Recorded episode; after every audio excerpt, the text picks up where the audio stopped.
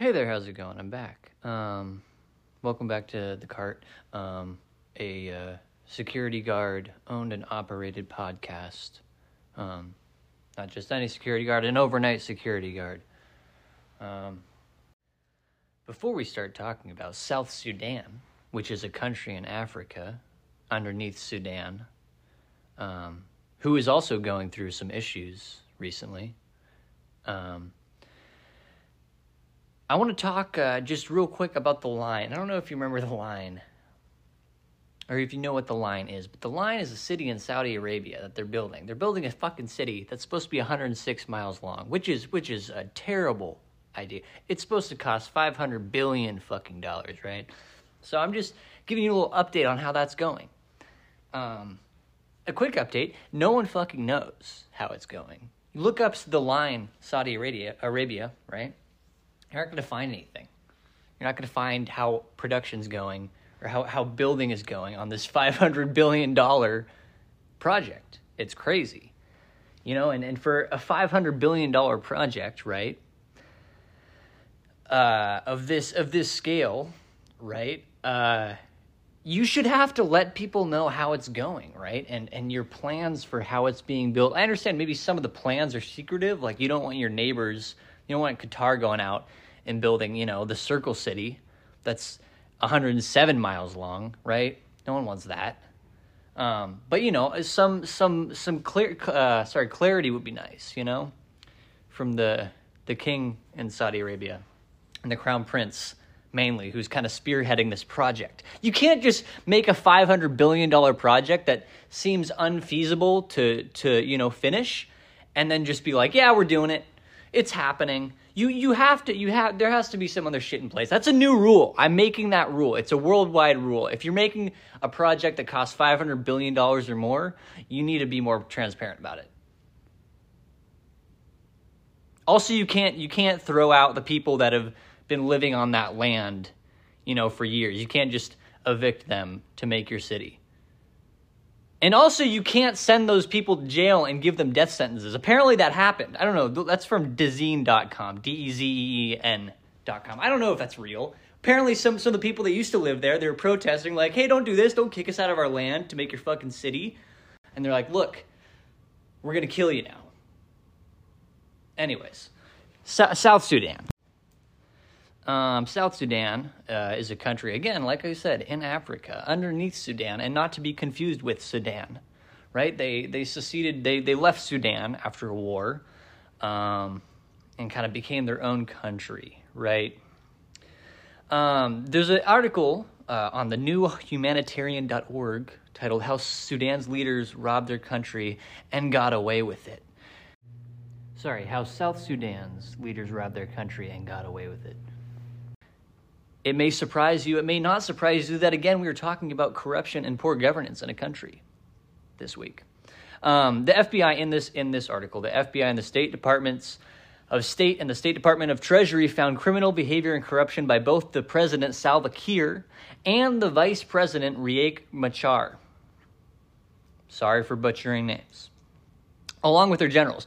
Um, Machar was uh, confrontational to Kiir in about 2013. This is just some background here, right? So the vice president, right, um, kind of challenged President Kiir, and Kiir kind of accused him of planning a coup, right, and fired him, right? This started a, a war. Uh, a lot of people died. Uh, the details of the war on Wikipedia, it's a super long, detailed, detailed um, page that I didn't read the full thing. Essentially, there was a peace agreement that was eventually signed. That's not sturdy, it's not super sturdy, but they're no longer at war, right? Those two sides of government the former vice president and the president. And this peace agreement, what it did is put the vice president back in power, right? So it did the, the war the war that they fought did fucking nothing, right? Like, like they started a war and they ended up exactly where they were, just in worse shape. All right. Um, crazy. Uh, anyways, the new humanitarian article that we just mentioned, uh, it says that that people uh, high in the power, high in power of of South Sudan, um, basically take money from the country and fund their militias, right? Which is so fucked up, man. It's like it's like so you got two of the, the two people in power just taking money from the country and fucking it through war. They're just taking it. There's a bunch of war going on, right? Imagine paying like tax money or like having a, you know, like an oil reserve near your house and it's just that money went to fight fund a militia that's fighting somewhere in your country. It's fighting the president or it's fighting the vice president. Awful. Awful. Anyways, the report also details how political elites and their families live in extravagant homes uh, despite making average government salaries. I mean, if they're taking money to fund their militias, right? They probably also take money to fund, you know, their private lives, which is, you know, understandable. Because people high in power tend to do this kind of shit. It's crazy, especially when they're not checked. Um, that part came from a, a report from the Sentry uh, called Cash Grab, which is a really interesting, interesting report. Um, apparently, not only do they have houses, the families have houses around the country. Uh, they they own stakes in you know co- companies throughout the economy. Um, this is some trippy shit, right? Between 2012 and 2015, the Qatar National Bank gave the government of South Sudan about $1 billion in loans, right, to help with the humanitarian crisis they were going to, going through. Um, the money was, was basically, so it was given out in letters of credit, right? So Sudan had a billion dollars and they give out these like, it's called letters of credit, right? So people, traders would get the letters of credit and trade it into the bank for money and then essentially take that money and give it to the exporters. Wow, I'm sorry, I said exporters, importers. They give it to the importers. But this is a good time to mention. Uh, go check out my friend's band. It's called Exporter. E X P O R T E R. Find them on Spotify. Right? So they could bring money into the country. To get food there, to get fuel there, medicine, etc. Right? However, this Sentry's investigation found that these letters of credit, these loans, were given to shell companies and, and uh, people it shouldn't have been given to, like government officials, um, quite often. Apparently, 500 million of the one billion dollars that was given were, was not um, was not it, the goods the sh- the proof of goods being delivered was not shown, right? a lot of businesses connected to the president and the the governor of the bank, uh, some military officials. They all got tens of millions of dollars through the program. And to top it off, the government was not able to pay back the money in 2020, so they had to restructure a debt, the debt agreement with uh, with Qatar. So they still are struggling to pay this billion dollar, um, this billion dollar loan from from Qatar while they're going through a humanitarian crisis still, the leaders of the country, excuse me, completely fucked this, right? Not only are they screwing up, you know, a, a, a, massive loan that was supposed to help the people of the country, not only are they going to war with each other, they are ranked the most, were ranked the most corrupt country in 2020 and 2021. So I imagine, you know, this isn't the, the extent of the corruption. These two examples I've laid out for you. Two or three. I don't know where we're at here. Um, the the the Auditor General of South Sudan uh, brought some of this information that he'd collected about this this loan program, this mismanagement, uh, to the president. Was like, "Hey, this is getting screwy. People are getting money that shouldn't be getting money. Like things aren't getting delivered."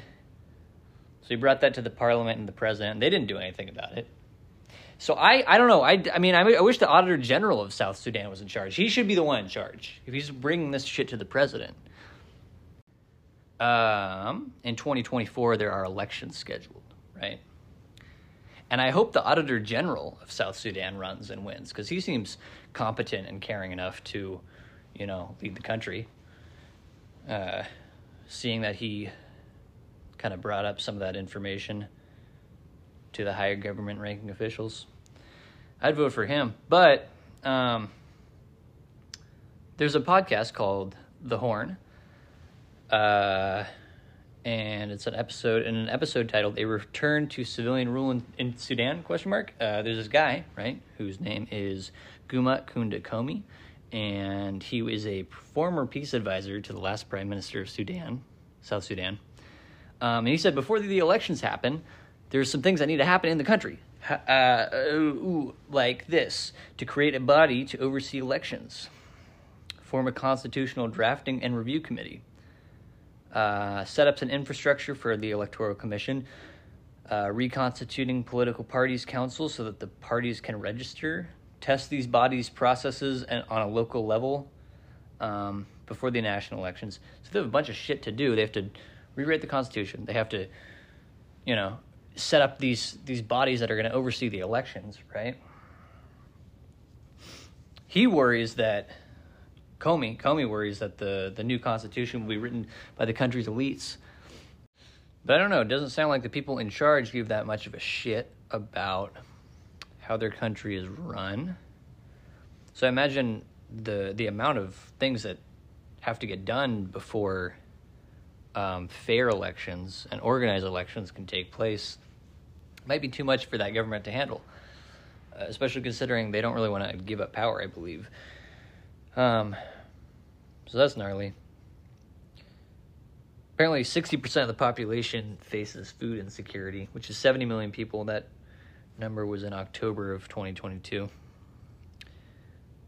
Anyways, government of South Sudan, get them the fuck out of there. No more. Have a good day. Take it easy.